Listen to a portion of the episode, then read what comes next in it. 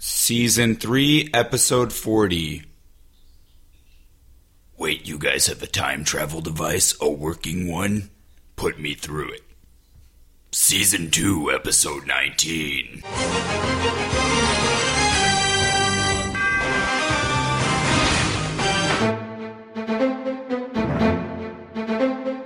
It's the hero's journey of comics. Is this the adventure you've planned for me? Braving the winding road of geekdom. I didn't come here to tell you how this is going to end. I came here to tell you how it's going to begin. Sharing our advice. We believe that his example could inspire. People need dramatic examples to shake them out of apathy. And exposing our mistakes. This is all going to end badly. Everybody has an agenda. Welcome to the Show Me Comicast. Welcome back to the Show Me Comicast. I'm Tim Pickerel, digital media producer for Show Me Comics. And I just time traveled back from season three, episode forty to be here, so I'm a little woozy in the head. But I think my name's Logan Taylor, and I do writing for Show Me Comics dot com and Schnickety Schnick. How many blog posts do we have in by season three, episode forty? The same as now. And I'm Sam Richardson, artist, illustrator. And I am not in prison, which is a good thing. That is good. You must have got that warrant settled, huh? Three of them, actually. Did you fight the law and the uh, law won? In many ways. Actually, over the past couple months, I was getting sued by two different companies. I was in trouble with the government, and I had three warrants out for my arrest. So. Well, you shouldn't have shot Liberty Valance. I was pretty stressed out there for a while. Were the Sentinels going to come get you? Well, anyway, um, other than Sam's legal problems, what we wanted to talk about today was kind of X-Men Days of Future Past a little bit, a semi-analyzing gr- a great work, but not just the movie and not just that storyline, but how about the X-Men in general? They are such a powerhouse in the world of comics uh, that we thought it was worth taking time in an episode to just, you know, do the nostalgia thing and uh, talk about what part X-Men's played in our lives and uh, why it's good, why it's bad, what you can learn from it. Sounds good to me. What do you think? Should we get the movie out of the way first or just just X-Men in general? Because I think a lot of the a lot of the listeners are going to want to hear what we thought about the movie. Well, I can tell you what I thought about the movie. What did you think of the movie? Since I'm from the future where we no longer have movies because the Movie Registration Act made sure that nobody could have movies, I haven't seen it. So does that mean Apocalypse never came out? Nope. Damn. So what about you guys, though? You both saw it, right? I saw it. Yeah. I, Obviously, I, Sam must have seen it. I saw it opening night, and uh, I will say I think that it's the best X-Men film that has been made yet. I will that's go... That's not saying much. No, I'm just kidding. Well, that's true. I mean, the, some of the X-Men movies are pretty rough, but I will agree. I think, uh, I think Days of Future Past is my favorite one. I haven't heard a bad word about it. Right. I think, uh, like... I've heard some. I thought First Class was a step in the right direction for sure. Because mm-hmm. um, there were some pretty bad X-Men films there past X-Men one. Yeah. Past X-Men the Animated Series. uh, you know, and I, I liked their attempt to... Uh, I don't know. I heard they were going to fix some of the continuity errors and... Uh, In the know, movies I, or in the comic comic continuity errors? In the uh, movie continuity. In the movie, yeah, movie continuity. And I'm not sure how much that it fixed the problems. There are a few that may have come from the movie, but still, overall, I, I really liked uh, I liked what they did with it. It was it still captured the spirit of what the comic version of Days of Future Past was about. And I think, you know, obviously they change things. They do that in comic book movies, and... Uh, I don't think that anything they changed had any, you know, real dramatic effect on altering it from the comic book version. So if the goal was to capture the spirit, and that's what people wanted to see, what can our audience learn? What was that spirit? Uh, just the, the basic plot, it was still there. You know, from the I know in the comic book... Uh, they just shuffled some characters, really. Right, right. It's like there's a few characters that may not have... Uh, It may have been a different uh, character in the movie that did a certain plot point than from the comic book, but overall, the this story was still there. It so was there's, entertaining. There's pretty much three tellings of this story at this point. There's the original comic book from when? When did that storyline hit the seventies? nineteen oh two. It, yeah. It was in nineteen oh two, but then Jordan went into the past and heard this, and then he went into the nineteen seventies or nineteen seventy-eight and sold the idea to Chris Claremont. And, Chris, and he co- totally screwed it up. Then there's the nineties cartoon version. The ni- actually the nineties cartoon version is not very true to. No, it's based loosely off of what was happening in the comics at that time. At the time. Yes. In the nineties, they, they, they've went back in the comics and they've kind of retouched on the whole Days of Future Past story a few times. Oh, okay. Uh, you know, like the basic premise to the original comic is that um, Kitty Pryde uh, gets sent by Rachel Summers back in time, and uh, she's supposed to prevent an assassination of the president by, uh, I think, Mystique. Yeah, I think it's still Mystique. And since then, there, every few years, the X-Men comics from that point would retouch on that idea. Like, uh, there was a few years after that that Rachel Summers gets sent back into the past. She's the one that actually comes back, but mm-hmm. she gets stuck there, and I think she becomes like a team member. And then in the nineties, whenever Bishop was created, and that's a lot of what the animated series was playing off of, was the, the, the comic storyline that Bishop was involved with that somehow came with Days of Future Past. It gets really convoluted and crazy, but you can definitely tell the nineties was based on nineties comics oh, just yeah. by the amount of belts and pouches and things. That so so when you look at the whole history, though, of the Days of Future Past storyline, you can see where the movie tried to touch on all the different um, alterations that the comic books made over the past few decades and tried to mold it into one story that would make sense to a mainstream audience. So that might be something that we touch on right there is just, uh, I think we kind of did this something similar with our comic, right? Like, we, we've always told you in the past that there was a previous iteration. Right. Huh? And what we did was we tried to take the old elements, but add the new elements and kind of morph it together. Right, because we look back and say, hey, even though we were young kids, and a lot of it was ridiculous, there was still a really cool... When, when you got down to the, the basic premise of it, there was something really neat there at the heart of the story. The the thing with comic books and comic book movies, and this is an example of it, is I mean, you're looking at you're looking at a comic book that has what forty some odd years of history to it. Where these characters have been, uh, there's so many different places that their stories are weaved in and out, and so many things that have changed, and different artists have done this interpretation, and other writers done that interpretation, and the. Uh, The comic book fans that complain about the movies tend to forget about that. Yeah. Like with Spider-Man, I mean, you're talking a character with fifty years of history, and he's been through all these things. If we were talking real time, like Peter Parker would have to be like, you know, what, eighty, ninety years old by now, and he would have had like a trillion different things going on in his life. You can't represent all that in a in a ninety-minute yeah. or a two-hour film. You know, same thing with the X-Men. So at some point, you got to go, okay, let's either streamline a lot of these different alterations that writers took over the years, or uh, you just take the bits that we think is going to be the most entertaining to the audience, streamline the crap out of it, and put it out there. And if the uh, if the comic book for fans don't get it or hate it, well, that sucks, but you've only got so much you can do with a million different things from their history, if that makes sense. It does make sense. Well, let's move into full X-Men love fest, all right, which is where we just kind of, um, you know, it's almost like our Analyzing the Great Work episodes, but instead we just want to kind of analyze the phenomenon that right. is the X-Men. Mm-hmm. And if, one thing that you said there was there's so much history. For me, I think what makes the X-Men really fun and really continue to work is you take like Spider-Man or Batman, you know, or any of those things, and it has a tendency to kind of have the feel of been there, done that. Right. Because yeah. Batman's always Batman. Not really. Like they've had other people do it. But you know what I mean. Like right. there's always a Batman. Whereas X-Men started out as a team. Right. And nobody was the star. So people could rise and fall in prominence in the X-Men, and that created new stories. Like, hey, Cyclops is leading the team for this run. Oh, there's no Professor Xavier for this run, you know, and all the different stuff, the I've, stories that that creates. I haven't been keeping up with the comic books that well, but I heard the, this version of the X-Men that they're currently running is all female. There's no men in the X-Men right now. Well, then it seems like a misnomer.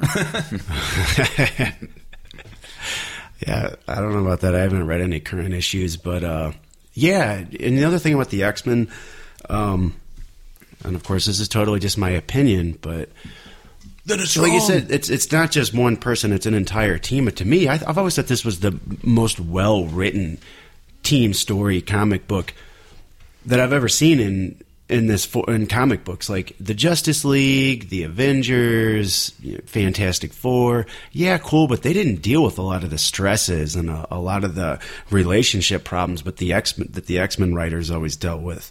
Um, and, a, and a really cool thing I always thought was, you know, what Stan Lee did when they were first created, which was kind of took what was going on in the sixties with a lot of the, uh, you know, racism and social issues and say, hey, let's do that same thing, but let's make them mutants.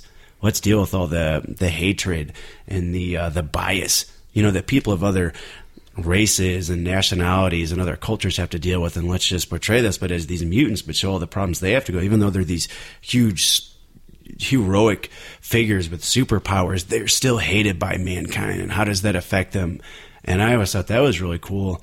And the other part, like I said, just the team dynamics, a lot of how they dealt with, uh, like the nineteen seventies X-Men with... Uh, It was like Nightcrawler and Colossus and Kitty Pryde and Wolverine and all them. Like how they made those characters interact. Like each each person was like a uh, like a limb to this this this monster creature. Like they did a really good job of connecting them all together.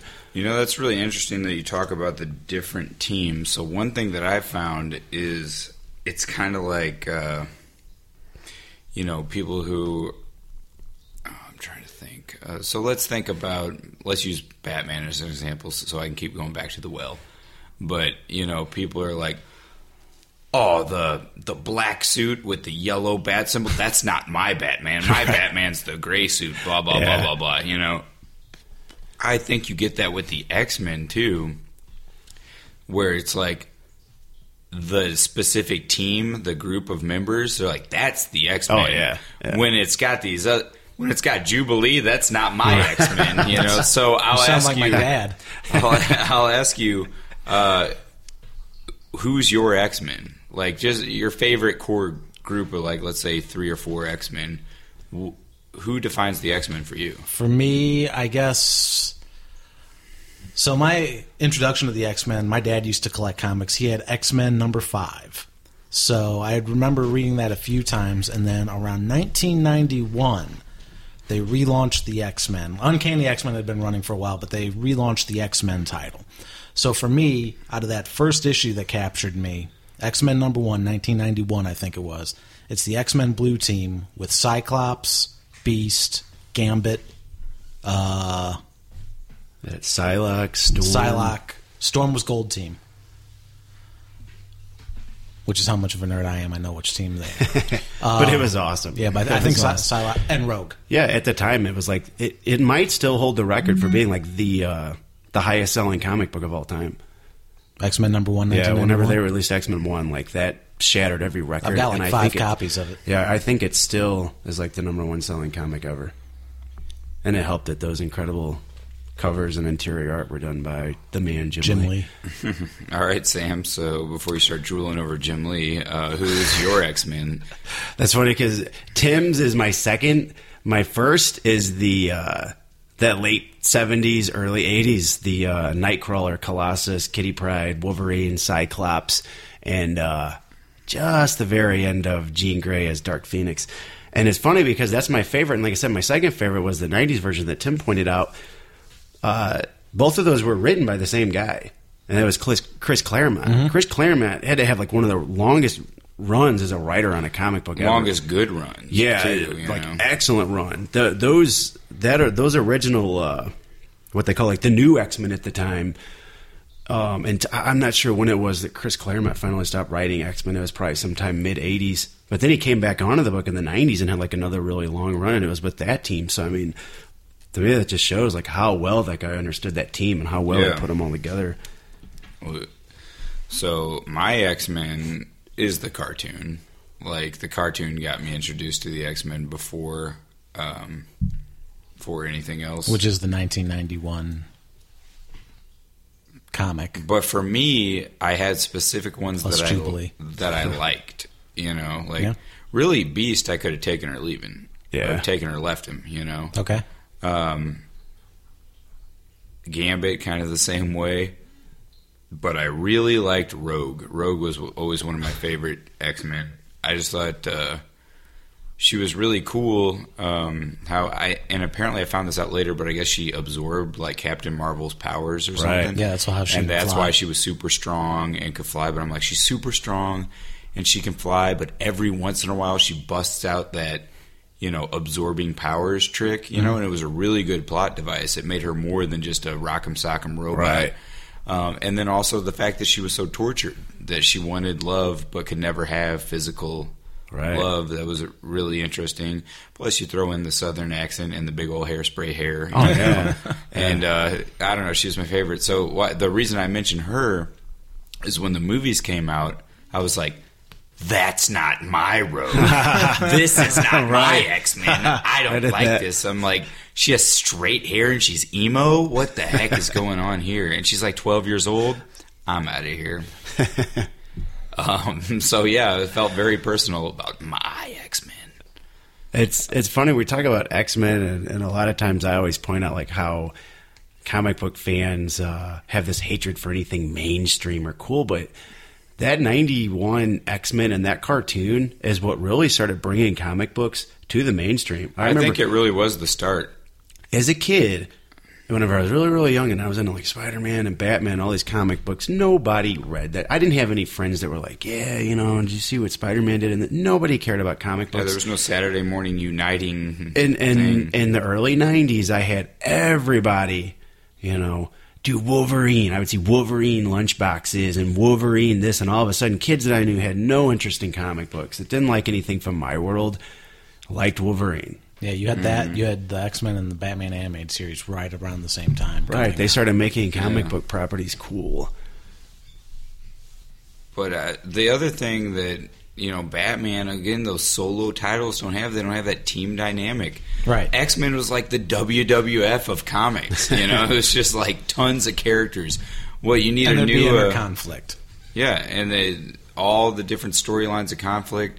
It was almost soap soap opera-like oh, in yeah. a lot of ways. And then it was like, bam, you need a new character? Hey, let's get him now. I mean, Bamf. Oh, yeah. yeah, Bamf, you need a new character? Schnicked, here comes one. Yeah.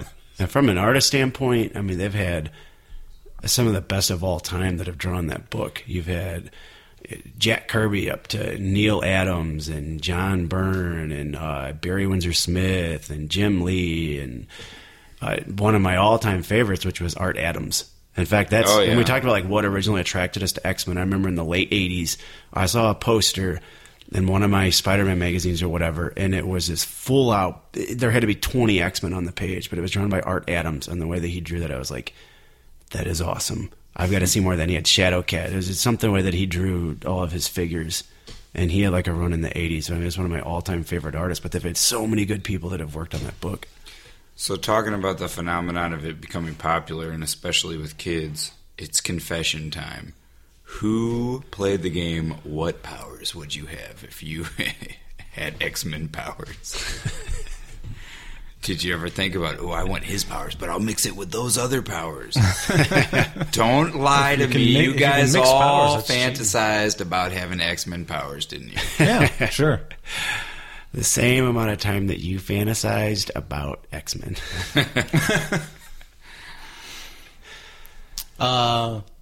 I guess, even though he's like probably my least favorite X-Man for a power, I as a kid I wanted Cyclops. Oh yeah, yeah, Cyclops is a good choice. However, now that I'm an older man, I want Wolverine's regeneration. See, even though it wasn't a part of my X-Men, I always thought Colossus's thing was pretty cool. Just being able to transform your body into, you know, nothing could happen oh, to yeah. it, basically. Yeah. Plus, he was ripped. Yeah, he was going to be one of my Everybody choices. Everybody was ripped. Yeah, but blob. he was big and ripped. You know, as a kid, when you see, oh, it's this big, hulking figure who's super strong. As a kid, that's always something like, that's awesome. But it was like, whenever he wasn't Colossus, whenever he was He was only, Pietro. He, he was, was only this, seven foot He tall, was this quiet, artistic guy that liked yeah. to paint, and he was in love with a thirteen-year-old girl. Like, how did you get away with that? But I guess it wasn't a big deal in the seventies that he was like twenty and Shadowcat was thirteen, and he was into painting, and he could He's turn European, super hard, dude. Like, it's where European, are they getting at, man? But I think, as far as mine, it would probably have to be Psylocke. There's just something about that side dagger that she could create in her hand and jab into people's heads. Sam just pictures that at work all the time. Just I did always kind of like blade. Gambit's power where he could just make anything into an explosive, you know? But he, but he just chose playing cards. Well, lame. I would always like it when he wouldn't use it like as a missile, but he'd use it as like a time bomb. That's yeah. what I thought was kind of cool. Yeah, he it's just like, like brush his finger across something and walk away. Hey, Mom, Jordan won't let me have a drink of that soda. Oh, you want a drink of that soda? Okay. Here you go. Have the whole thing. Oh, thanks. Boom! Uh, I was a big fan of Gambit's dexterity more than his kinetic. His tongue's dexterity, maybe. I don't know what that means, but yeah. You just you like Gambit because he was Rogue's boyfriend. Yeah. I was You're a, like, unlike Rogue, I can touch this. Here we go. No, I was a big Gambit fan as a kid. I, I, st- I still like Gambit. You liked his staff. What? This is a family show. What are you doing? Oh, Remy LeBeau. You can cut that out. I'm not gonna, but... You know, his name means handsome, basically. Remy oh, the Handsome. Jordan, you're looking pretty Remy LeBeau today. It's yeah. I'm glad it means that and not good father. All right, so now that this has completely gotten off the rails... Well, actually, it turned into more of an X-Men love fest than we had anticipated. Um, all right, let's try to think, what can our audience learn about the richness and the handsomeness of the X-Men that obviously Tim likes so much?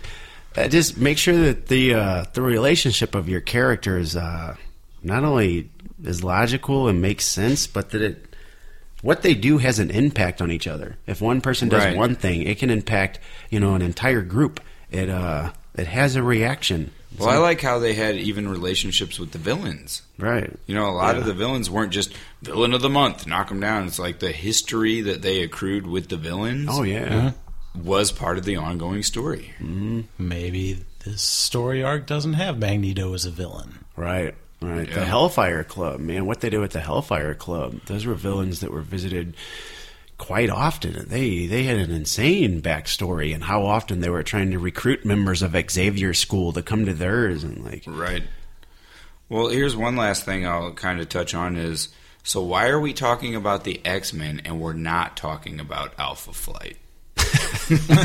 I'm being I'm being serious. So why did that one team, you know, really good? And there's been plenty of superhero teams. So why the X-Men? You know, with no. You can think of it as no A-list stars. You know, they started out with no A-list stars, so... I can't... Well, f- number one, I don't remember ever reading an Alpha Flight comic because it never had the same exposure that X-Men did, even though it was kind of in the same universe. But I can't even picture... Except for the... Well, it didn't have uh, any raging... Yeah, it's pretty, I think it's pretty it's easy. It's, the characters weren't interesting. They were not nearly as interesting as the X-Men. And think about so it. The first it interesting the character... The first interesting character... And I don't care if this was for uh, shock or not. The first time anybody paid attention to Alpha Flight was because of North Star. Yep. And doesn't matter where your uh, See, I didn't even social... know what North Star was in your Alpha social Flight. Or political values lie. I mean, that that made him interesting. That mm-hmm. finally there's an Alpha Flight story that's not just some boring, lame, generic stuff about mutants and trying to uh, grab a little bit off the X-Men coattails. Like North Star finally made Alpha Flight interesting. Unfortunately, they didn't really do anything else to follow that up. But uh, it comes down to you have to have interesting characters, and uh, Alpha Flight characters are lame. So what makes Alpha Flight lame and X-Men interesting? Uh, just that. There's nothing that separates the characters. Um, Except the Canadian border. Yeah, except that. Um, and the team dynamics, the relationships they have. Again, until North Star came along. But, I mean, nothing they really did. Are you saying they should do a North Star Gambit crossover? Hey, I'm surprised they haven't. I'd watch that. We know you would. Um, so, I don't know. X-Men are pretty cool. Uh, but I also think that they kind of filled a vacuum that needed to be filled, and then all those other teams afterwards were like, why do we need Alpha Flight? We have X-Men. Right. You know? Yeah. So, I don't know. You guys have any additional thoughts about the X-Men and women? Yeah. Um, to go along with them being interesting is no member in the group is Superman. Like I said, they all are kind of like the... Each one is kind of a limb that makes up this big monster, but not one is...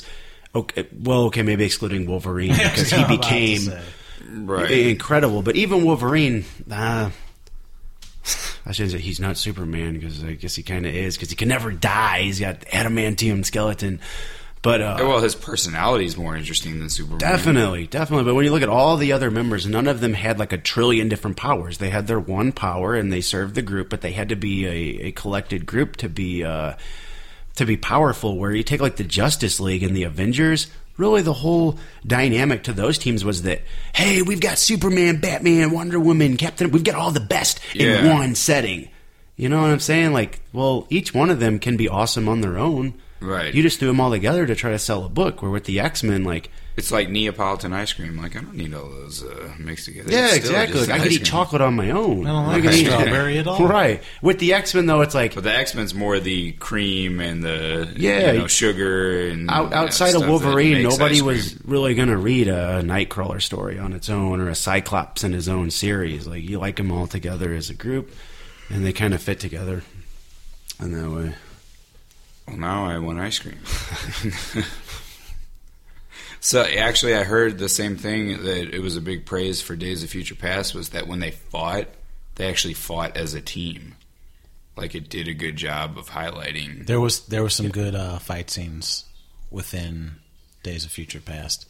Yeah, definitely. You didn't have one person that just goes out and... Even Wolverine was... Yeah, you didn't have separate set, yeah. scenes. He was put in his own little box, which uh, I don't know if this would be considered a spoiler or not, but... Uh, one of the things that a lot of fans, when uh, whenever it was first told to the public that Wolverine was the one going back in time, everybody, oh, that's it, it's going to be another Wolverine film. And really, after you've seen it, you learn Wolverine's really not. He's not the main character.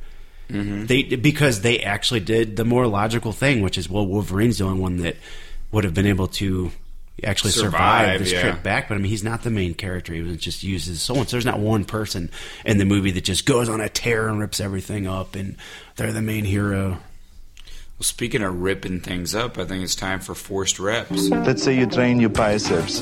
Blood is rushing into your muscles, and that's what we call the pump. Your muscles get a really tight feeling, like your skin is going to explode any minute. You know, it's really tight. It's like somebody blowing air into into your muscle. It just blows up, and it feels different. It feels fantastic. All right, so for this week's forced reps, I think I have a good writing one. All right.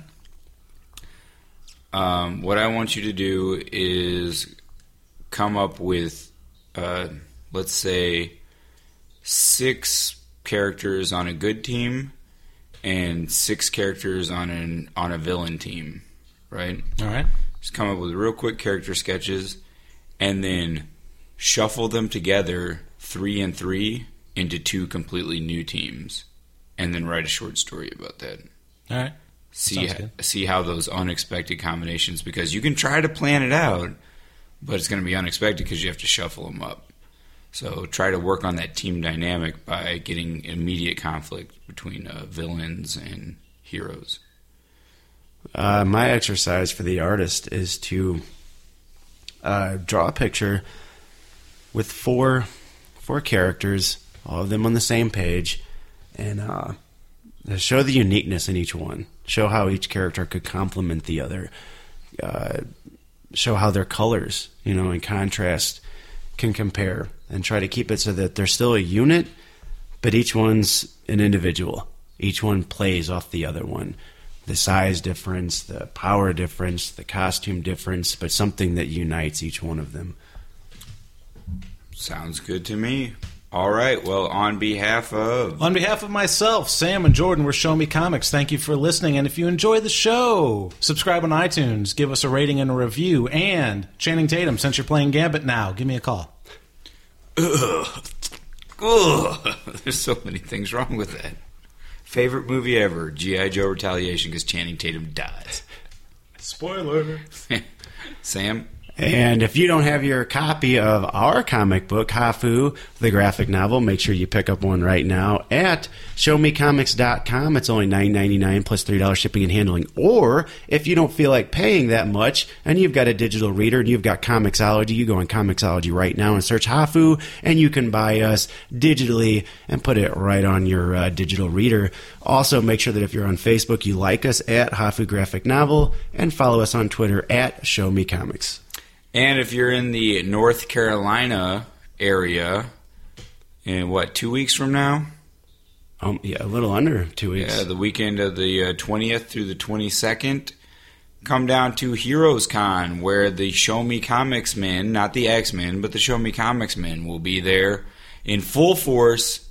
We will be united, and we will deliver you great products, awesome fun, in-your-face conversations, in our-face conversations. That's right. And we're going to be there just like we were at Wizard World Saint Louis, rocking it like a hurricane. So make sure you stop by our booth and you get a copy of the comic, or just get a free sketch, or just stop and talk with us, because Jordan will be more than happy to ask you what you thought about the Ninja Turtle film, about That's the right. Days of Future Past, anything you want to talk about. And this Sam guy will be there to run over Jordan's sentences. No. But, but...